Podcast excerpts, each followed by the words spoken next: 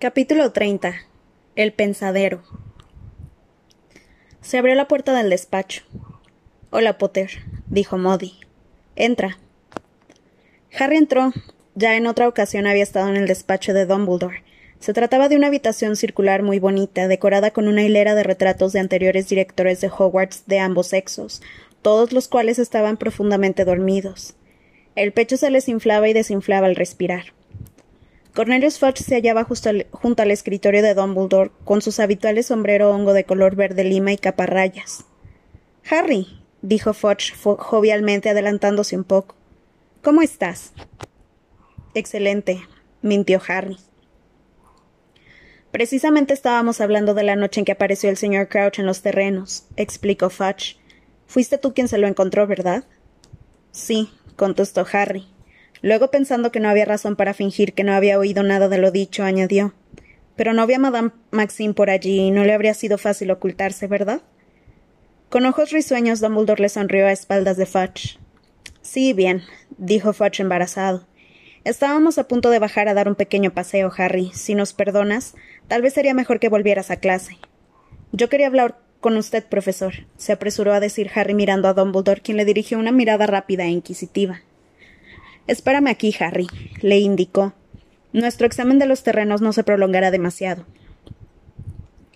Salieron en silencio y cerraron la puerta. Al cabo de un minuto más o menos dejaron de oírse, procedentes del corredor de abajo, los secos golpes de la pata de palo de Modi. Harry miró a su alrededor. Hola, Fox, saludó.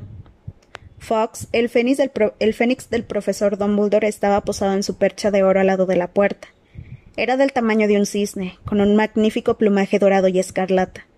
Lo saludó agitando en el aire su larga cola y mirándolo con ojos entornados y tiernos. Harry se sentó en una silla delante del escritorio de Dumbledore.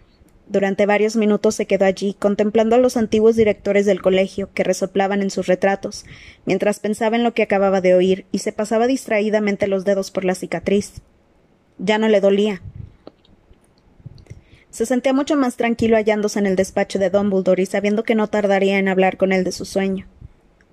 Harry miró la pared que había tras el escritorio. El sombrero seleccionador, remendado y andrajoso, descansaba sobre un estante. Junto a él había una urna de cristal que contenía una magnífica espada de plata con grandes rubíes incrustados en la empuñadura. Harry la reconoció como la espada que él mismo había sacado del sombrero seleccionador cuando se hallaba en segundo.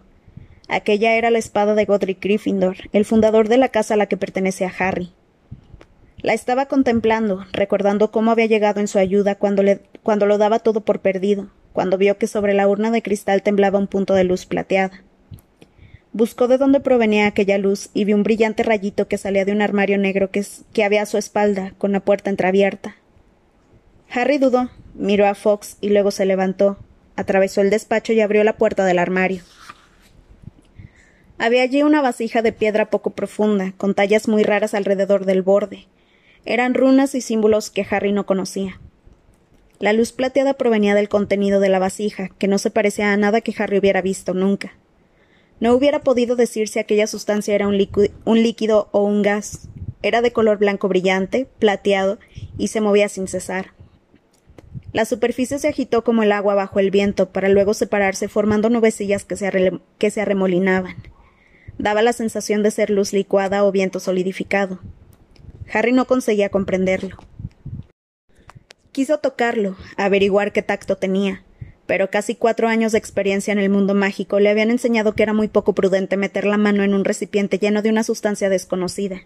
Así que sacó la varita de la túnica, echó una ojeada nerviosa al despacho, volvió a mirar el contenido de la vasija y lo tocó con la varita. La superficie de aquella cosa plateada comenzó a girar muy rápido. Harry se inclinó más, metiendo la cabeza en el armario. La sustancia plateada se había vuelto transparente, parecía cristal. Miró dentro esperando distinguir el fondo de piedra de la vasija, y en vez de eso, bajo la superficie de la misteriosa sustancia, vio una enorme sala, una sala que él parecía observar desde una cúpula de cristal. Estaba apenas iluminada, y Harry pensó que incluso podía ser subterránea, porque no tenía ventanas, solo antorchas sujetas en argollas como las que iluminaban los muros de Hogwarts. Bajando la cara de forma que la nariz le quedó a tres centímetros escasos de aquella sustancia cristalina, vio que delante de cada pared había filas había varias filas de bancos, tanto más elevados cuanto más cercanos a la pared, en los que se encontraban sentados muchos brujos de ambos sexos. En el centro exacto de la sala había una silla vacía. Algo en ella le producía inquietud. En los brazos de la silla había unas cadenas, como si al ocupante de la silla se lo soliera atar a ella. ¿Dónde estaba aquel misterioso lugar? No parecía que perteneciera a Hogwarts. Nunca había visto en el castillo una sala como, como aquella. Además, la multitud que la ocupaba se hallaba compuesta exclusivamente de adultos, y Harry sabía que no había tantos profesores en Hogwarts. Parecían estar esperando algo, pensó, aunque no les veía más que los sombreros puntiagudos. Todos miraban en la misma dirección sin hablar. Como la vasija era circular y la sala que veía cuadrada, Harry no distinguía lo que había en los cuatro rincones. Se inclinó un poco más ladeando la cabeza para poder ver. La punta de la nariz tocó la extraña sustancia. El despacho de Dumbledore se sacudió terriblemente. Harry fue propulsado de cabeza a la sustancia de la vasija. Pero no dio de cabeza contra el suelo de piedra. Se notó caer por entre algo negro y helado, como si un remolino oscuro lo succionara. Y de repente se hallaba sentado en uno de los últimos bancos de la sala que había dentro de la vasija, un banco más elevado que los otros. Miró hacia arriba esperando ver la cúpula de cristal a través de la que había estado mirando, pero no había otra cosa de otra cosa que piedra obscura y maciza. Respirando con dificultad, Harry observó a su alrededor. Ninguno de los magos y brujas de la sala, y eran al menos doscientos, lo miraba. Ninguno de ellos parecía haberse dado cuenta de que un muchacho de catorce años acababa de caer del techo y se había sentado entre ellos.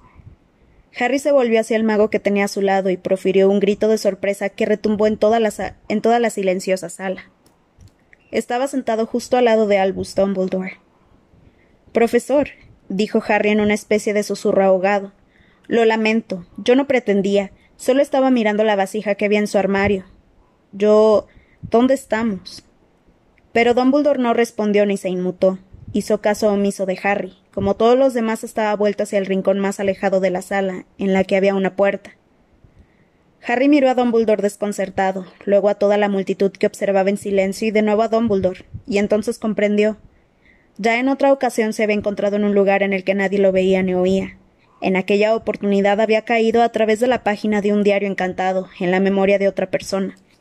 O mucho se equivocaba, o algo parecido había vuelto a ocurrir.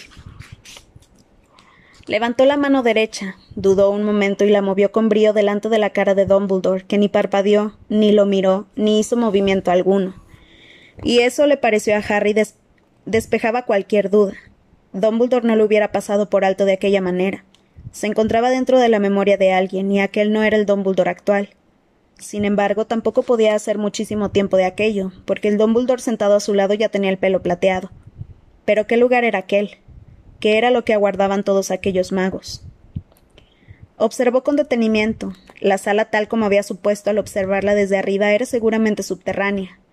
Pensó que, de hecho, tenía más de mazmorra que de sala. La atmósfera del lugar era sórdida e intimidatoria. No había cuadros en las paredes, ni ningún otro tipo de decoración, solo aquellas apretadas filas de bancos que se elevaban escalonadamente hacia las paredes, colocados para que todo el mundo tuviera una clara visión de la silla de las cadenas. Antes de que Harry pudiera llegar a una conclusión sobre el lugar en que se encontraba, oyó pasos.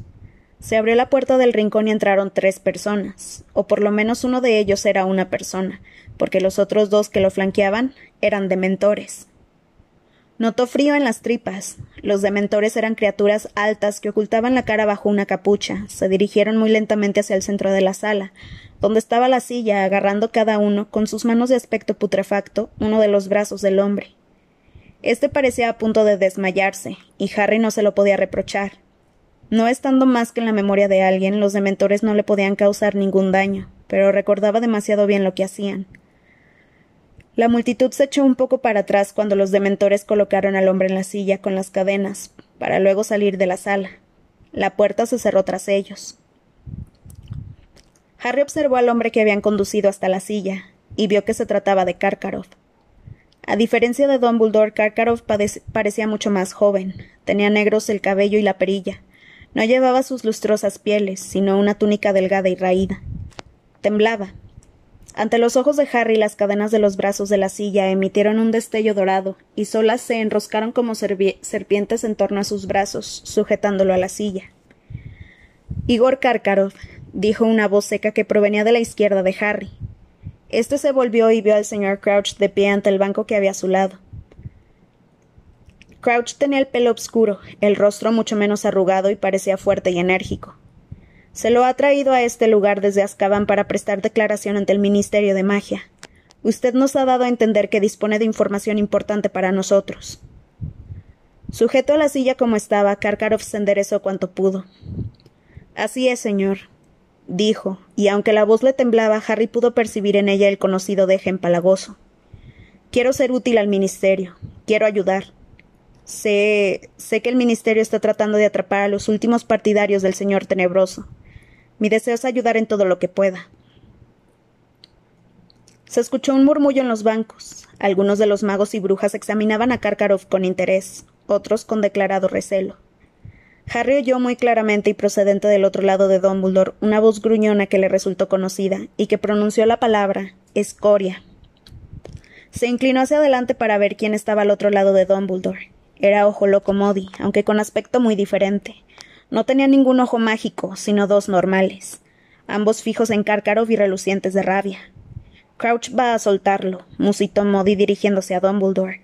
Ha llegado a un trato con él, me ha costado seis meses encontrarlo, y Crouch va a dejarlo marchar con tal de que pronuncie suficientes nombres nuevos. Si por mí fuera, oiríamos su información y luego lo mandaríamos de vuelta con los dementores. Por su larga nariz aguileña, Dumbledore emitió un pequeño resoplido en señal de desacuerdo. Ah, se me olvidaba.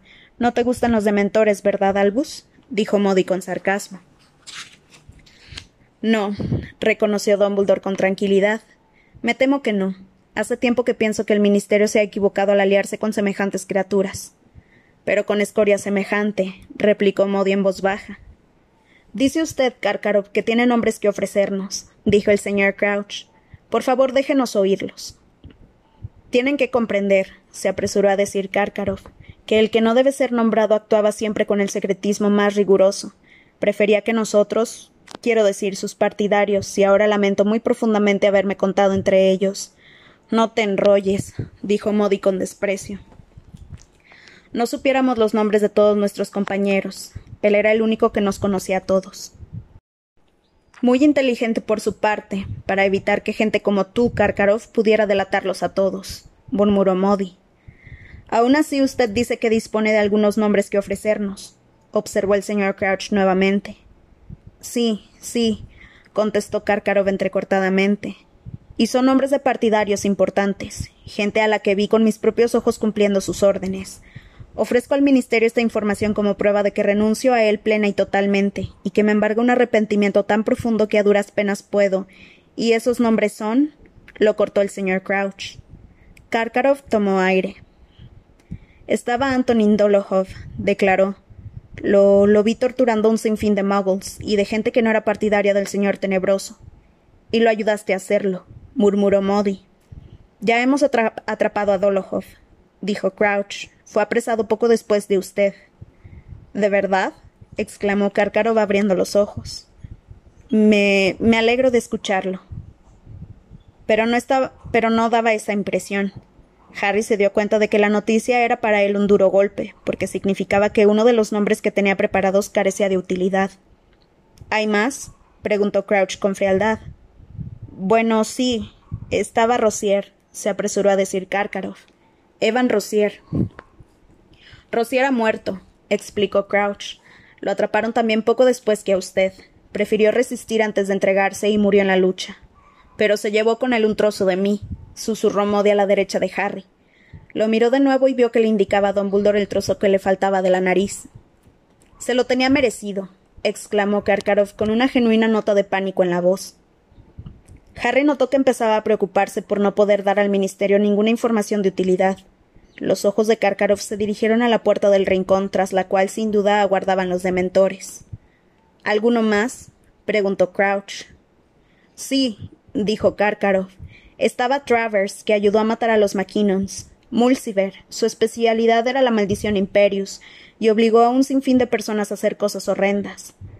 Rockwood, que era espía, y él pasó al que no debe ser nombrado mucha información desde el mismo ministerio. Harry comprendió que aquella vez Cárcaro había dado en el clavo. Hubo murmullos entre la multitud. ¿Rockwood? preguntó el señor Crouch, haciendo un gesto con la cabeza dirigido a una bruja sentada delante de él que comenzó a escribir en un trozo de pergamino. ¿Augustus Rockwood del Departamento de Misterios? El mismo, confirmó Karkaroff. Creo que disponía de una red de magos ubicados en posiciones privilegiadas, tanto dentro como fuera del ministerio, para recoger información. Pero a Traves y Mulciver ya los tenemos, dijo el señor Crouch. Muy bien, Karkaroff, si eso es todo, se lo devolverá a Azkaban mientras decidimos. No, gritó Karkaroff desesperado. Espere, tengo más. A la luz de las antorchas, Harry pudo verlo sudar. Su blanca piel contrastaba claramente con el negro del cabello y la barba. Snape, gritó. Severus Snape. Snape ha sido absuelto por esta junta, replicó el señor Crouch con frialdad. Albus Dumbledore ha respondido por él. No, gritó Karkaroff, tirando de las cadenas que le ataban a la silla. Se lo aseguro, Severus Snape es un mortífago. Dumbledore se puso en pie. Ya he declarado sobre ese asunto, dijo con calma. Es cierto que Severus Snape fue un mortífago, sin embargo se pasó a nuestro lado antes de la caída de Voldemort y se convirtió en espía a nuestro servicio, asumiendo graves riesgos personales. Ahora no tiene de mortífago, más que yo mismo. Harry se volvió para mirar a Ojo Loco Modi. A espaldas de Dumbledore su expresión era de escepticismo. Muy bien, Karkaroff, dijo Crouch fríamente. Ha sido de ayuda. Revisaré su caso. Mientras tanto volverá a Azkaban. La voz del señor Crouch se apagó, y Harry miró a su alrededor. La mazmorra se disolvía como si fuera de humo, todo se desvanecía. Solo podía ver su propio cuerpo. Todo lo demás era una obscuridad envolvente. Y entonces volvió la mazmorra. Estaba sentado en un asiento distinto, de nuevo en el banco superior, pero esta vez a la izquierda del señor Crouch. La atmósfera parecía muy diferente, relajada, se, se diría que alegre. Los magos y brujas hablaban entre sí, como casi como si se hallaran en algún evento deportivo. Una bruja sentada en las gradas del medio enfrente de Harry atrajo su atención. Tenía el pelo rubio y corto, llevaba una túnica de color fuchsia y chupaba el extremo de una pluma de color verde limón. Se trataba sin duda alguna de una Rita Skeeter más joven que la que conocía. Dumbledore se encontraba de nuevo sentado a su lado, pero vestido con una túnica diferente. El señor Crouch parecía más cansado y demacrado, pero también más temible. Harry comprendió. Se trataba de un recuerdo diferente, un día diferente, un juicio distinto. Se abrió la puerta del rincón y Ludo Backman entró en la sala. Pero no era el Ludo Backman apoltronado y obeso, sino que se hallaba claramente en la cumbre de su carrera como jugador de Quidditch. Aún no tenía la, la nariz rota y era alto, delgado y musculoso. Backman parecía nervioso al sentarse en la silla de las cadenas, unas cadenas que no lo apresaron como había hecho con Karkaroff, y Backman, tal vez animado por ello, miró a la multitud, saludó con la mano a un par de personas y logró esbozar una ligera sonrisa. Ludo Backman se lo ha traído ante la Junta de la Ley Mágica para responder de cargos relacionados con las actividades de los mortífagos, dijo el señor Crouch. Hemos escuchado las pruebas que se han presentado contra usted, y nos disponemos a emitir un veredicto. ¿Tiene usted algo que añadir a su declaración antes de que dictemos sentencia? Harry no daba crédito a sus oídos. ¿Ludo Backman un mortífago? Solamente, dijo Backman sonriendo con embarazo. Bueno, que sé que he sido bastante tonto. Una o dos personas sonrieron con indulgencia desde los asientos. El señor Crouch no parecía compartir sus simpatías. Miraba a Ludo Backman con la más profunda severidad y desagrado. Nunca dijiste nada más cierto, muchacho, murmuró secamente alguien detrás de Harry para que lo oyera Dumbledore. Miró y vio de nuevo a Modi. Si no supiera que nunca ha tenido muchas luces, creería que una de esas bludgers le había afectado el cerebro. Ludovic Backman, usted fue sorprendido pasando información a los partidarios de Lord Voldemort, dijo el señor Crouch. Por este motivo pido para usted un periodo de prisión en Azkaban de no menos de.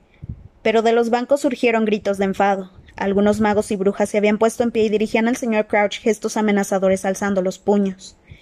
Pero ya les he dicho que yo no tenía ni idea, gritó Backman de todo corazón por encima de la algarabía, abriendo más sus redondos ojos azules. Ni la más remota idea.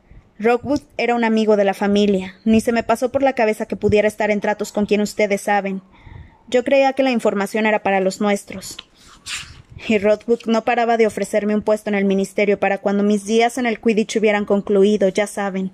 No puedo seguir parando Bludgers con la cabeza el resto de mi vida, ¿verdad? Hubo risas entre la multitud. Se someterá a votación, declaró con frialdad el señor Crouch. Se volvió hacia la derecha de la mazmorra. El jurado tendrá la bondad de alzar la mano. Los que estén a favor de la pena de prisión. Harry miró hacia la derecha de la mazmorra. Nadie levantaba la mano. Muchos de los magos y brujas de la parte superior de la sala empezaron a aplaudir. Una de las brujas del jurado se puso en pie. ¿Sí? preguntó Crouch. Simplemente querríamos felicitar al señor Backman por su espléndida actuación dentro del equipo de Inglaterra en el partido contra Turquía del, pasado sábado, dijo la bruja con voz entrecortada. El señor Crouch parecía furioso. En aquel momento la mazmorra vibraba con los aplausos.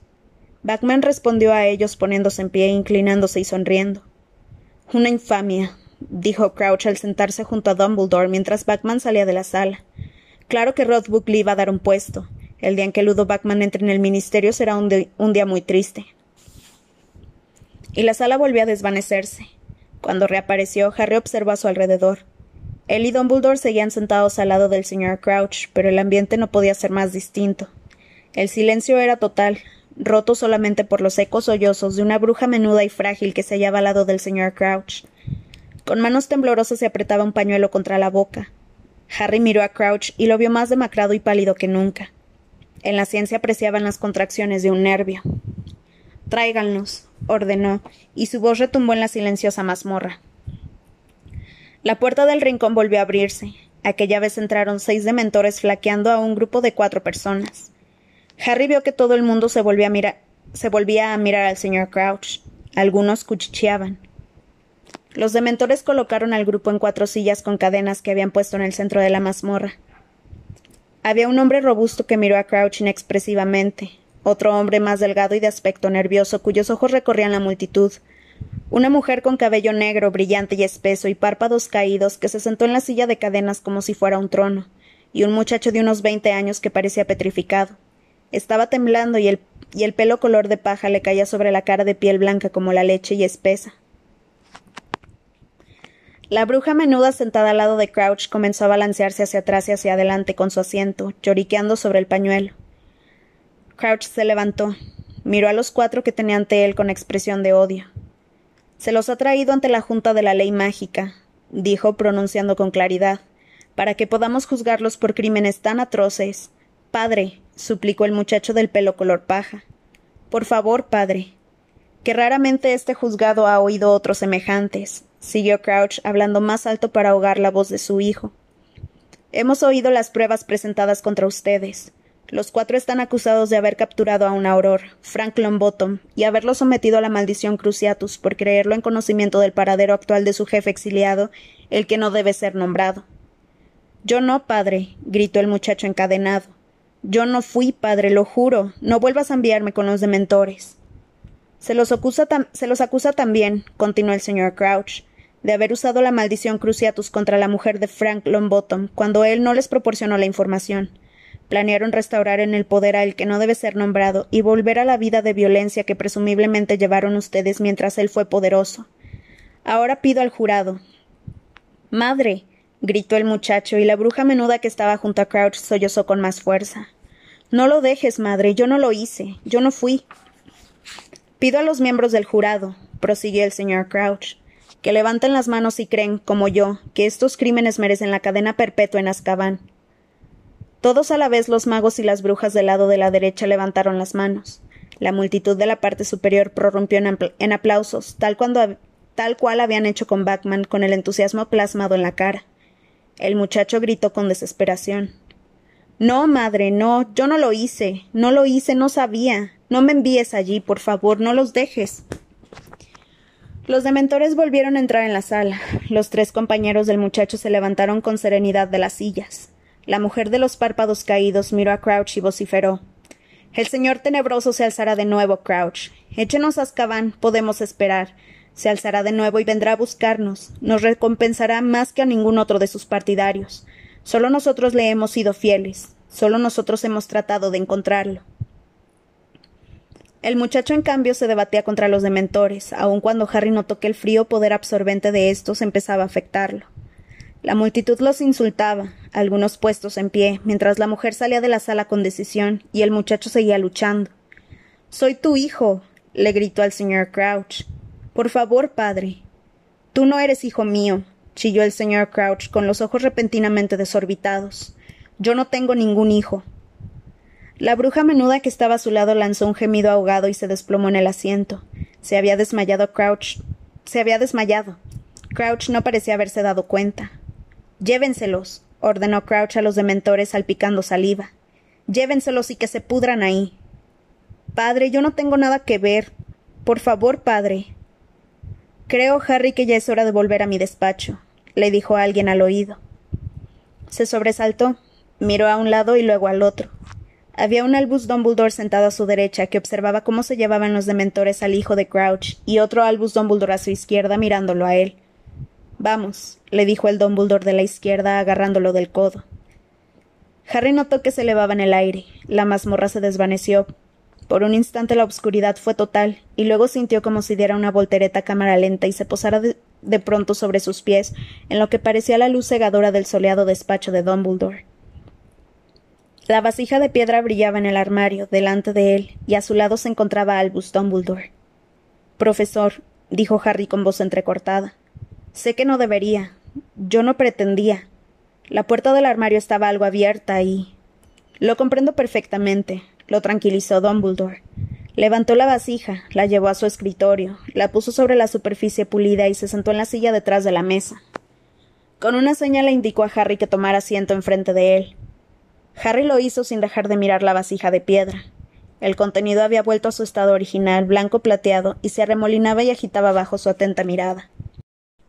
¿Qué es? preguntó con voz temblorosa. ¿Esto? Se llama pensadero, explicó Dumbledore. A veces me parece, y estoy seguro de que tú también conoces esa sensación, que tengo demasiados pensamientos y recuerdos metidos en el cerebro. Eh, dijo Harry, que en realidad no podía decir que hubiera sentido nunca nada parecido. En esas ocasiones, siguió Dumbledore señalando la vasija de piedra, uso el pensadero, no hay más que abrir el grifo de los pensamientos que sobran, verterlos en la vasija y examinarlos a placer. Es más fácil descubrir las pautas y las conexiones cuando están así. ¿Me entiendes?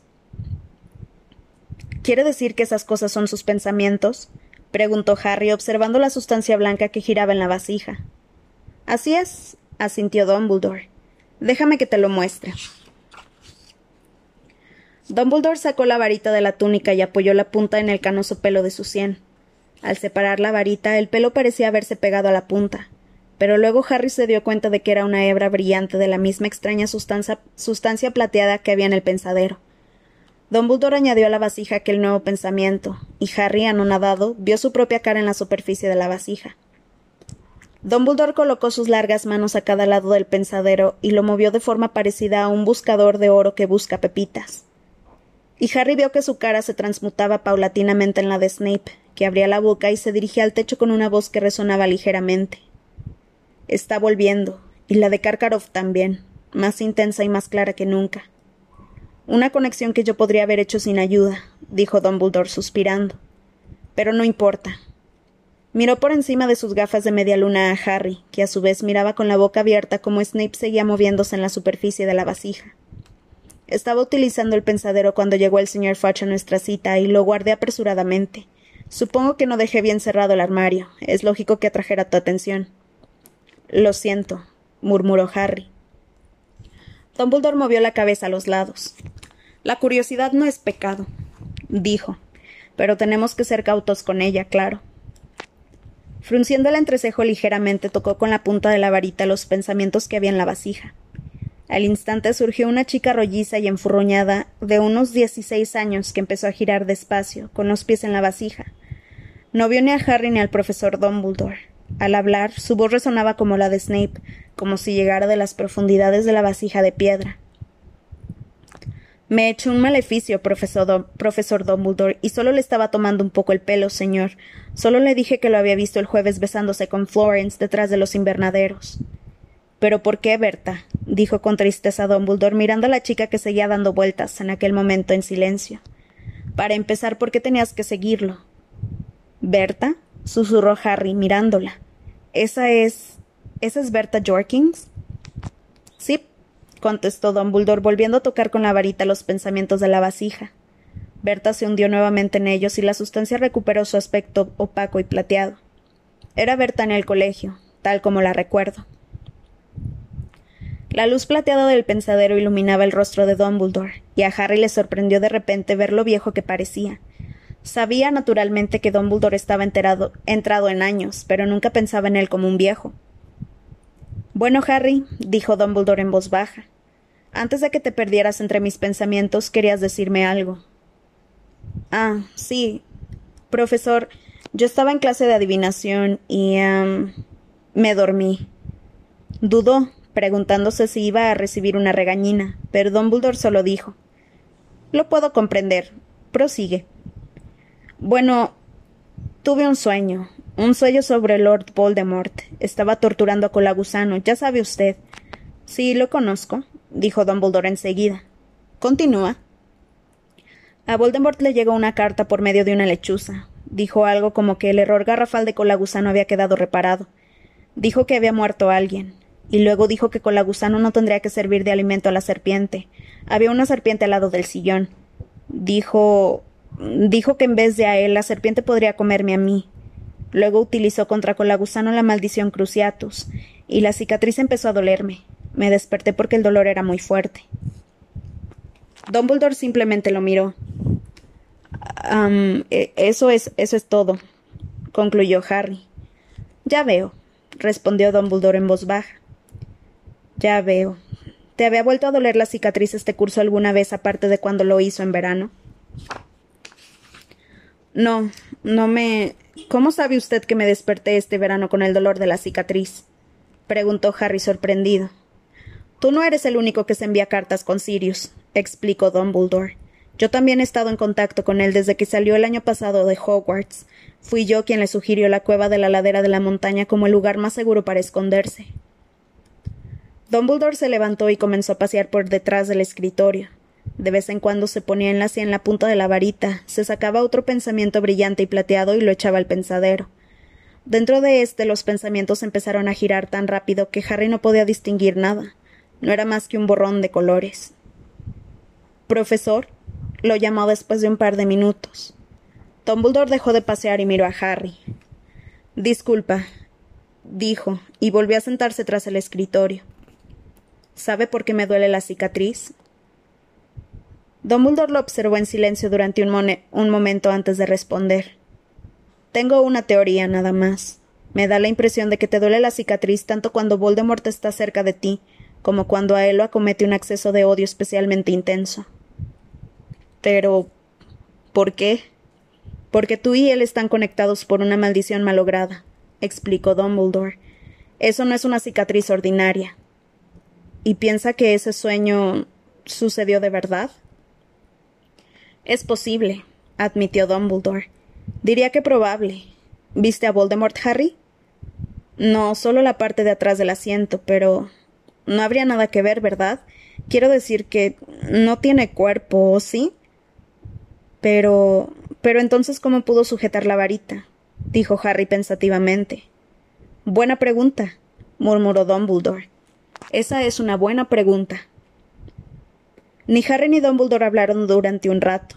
Dumbledore tenía la vista fija en el otro lado del despacho y de vez en cuando se ponía la punta de la varita en la sien y añadía otro pensamiento brillante y plateado a la sustancia en continuo movimiento del pensadero. Profesor, dijo Harry al fin, ¿cree que está cobrando fuerzas? ¿Voldemort? Dumbledore miró a Harry por encima del pensadero. Era la misma mirada característica y penetrante que le había dirigido en otras ocasiones, y a Harry siempre le daba la impresión de que el director veía a través de él, de una manera en que ni siquiera podía hacerlo el ojo mágico de Modi. Una vez más, Harry, me temo que solo puedo hacer suposiciones. Dumbledore volvió a suspirar, y de pronto pareció más viejo y más débil que nunca. Los años del ascenso de Voldemort estuvieron salpicados de desapariciones, explicó. Ahora Berta Jorkins ha desaparecido sin dejar rastro en el lugar en que Voldemort fue localizado por última vez. El señor Crouch también ha desaparecido, en estos mismos terrenos. Y ha habido una tercera desaparición, que el Ministerio, lamento tener que decirlo, no considera de importancia porque es la de un muggle. Se llama Frank Bryce. Vivía en la aldea donde se crió el padre de Voldemort y no se lo ha visto desde finales de agosto. Como ves, leo los periódicos Muggles, cosa que no hacen mis amigos del ministerio. Creo que estas desapariciones están relacionadas, pero el ministro no está de acuerdo conmigo, como tal vez notaras cuando esperabas en la puerta. Harry asintió con la cabeza. Volvieron a quedarse en silencio y Dumbledore de vez en cuando se sacaba de la cabeza un pensamiento. Harry pensó que quizá debía marcharse, pero la curiosidad lo retuvo en la silla. Profesor, repitió. ¿Sí, Harry? Em, ¿Puedo preguntarle por esos juicios que presencia en el pensadero? Puedes, contestó Dumbledore apesadumbrado. Asistí a muchos juicios, pero algunos regresan a mi memoria con más claridad que otros, especialmente ahora. ¿Recuerda. ¿Recuerda el juicio en que, en que me encontró? ¿El del hijo de Crouch? Bien, ¿se referían a los padres de Neville? Dumbledore dirigió a Harry una mirada penetrante. ¿No te ha contado nunca Neville por qué lo ha criado su abuela? inquirió el director. Harry negó con la cabeza, preguntándose por qué nunca había hablado con Neville del tema en los casi cuatro años que hacía que, hacía que se conocían. Sí, se referían a los padres de Neville, admitió Dumbledore. Su padre, Frank, era un auror, igual que el profesor Modi. Él y su mujer fueron torturados para sacarles información sobre el paradero de Voldemort después de que éste perdió su poder tal como oíste. Entonces. ¿Están muertos? preguntó Harry en voz baja. No, respondió Dumbledore con una amargura en la voz que nunca antes había notado Harry. Están locos. Se encuentran los dos en el Hospital San Mungo de Enfermedades y Heridas Mágicas. Creo que Neville va a visitarlos con su abuela durante las vacaciones. No lo reconocen. Harry se quedó horrorizado. No sabía. Nunca en cuatro años se habría preocupado por averiguar. Los Longbottom eran muy queridos, prosiguió Dumbledore. El ataque contra ellos fue posterior a la caída de Voldemort, cuando todo el mundo se sentía ya a salvo. Aquello provocó una oleada de furia como no he conocido nunca. El ministerio se sintió muy presionado para capturar a los culpables. Por desgracia, y dada la condición en que se encontraban los Longbottoms, su declaración no era de fiar. O sea, que el hijo del señor Crouch podría haber sido inocente, dijo Harry pensativamente. En cuanto a eso, no lo sé. No tengo la menor idea. Harry se quedó callado una vez más observando el movimiento de la sustancia del pensadero. Había otras dos preguntas que rabiaba por hacer, pero, pero atañían a la culpabilidad de personas que estaban vivas. Em, dijo de nuevo. El señor Backman. Nadie lo ha vuelto a acusar de ninguna actividad tenebrosa, contestó Dumbledore con su voz impasible. Bien, dijo Harry apresuradamente, volviendo a observar el contenido del pensadero que giraba más despacio, porque Dumbledore había dejado de añadir pensamientos. Y. Pero el pensadero parecía estar haciendo la pregunta por él. El rostro de Snape volvió a flotar en la superficie. Dumbledore lo miró y luego levantó la vista hacia Harry. Tampoco al profesor Snape, respondió. Harry miró los ojos de color azul claro de Dumbledore y lo que realmente quería saber le salió de la boca antes de que pudiera evitarlo. ¿Qué le hizo pensar que Snape había dejado de apoyar a Voldemort, profesor? Dumbledore aguantó durante unos segundos la mirada de Harry y luego le dijo Eso, Harry, es un asunto entre el profesor Snape y yo. Harry comprendió que la entrevista había concluido. Dumbledore no parecía enfadado, pero el tono terminante de su voz daba, daba a entender que era el momento de irse. Se levantó y lo mismo hizo Dumbledore. Harry lo llamó cuando éste se hubo acercado a la puerta. Por favor, no digas a nadie lo de los padres de Neville. Tiene derecho a contarlo él cuando esté preparado. Sí, profesor, respondió volviéndose para salir. Y. Harry miró hacia atrás. Dumbledore estaba sobre el pensadero con la cara iluminada desde abajo por la luz plateada y parecía más viejo que nunca. Miró por un momento a Harry y le dijo Buena suerte en la tercera prueba.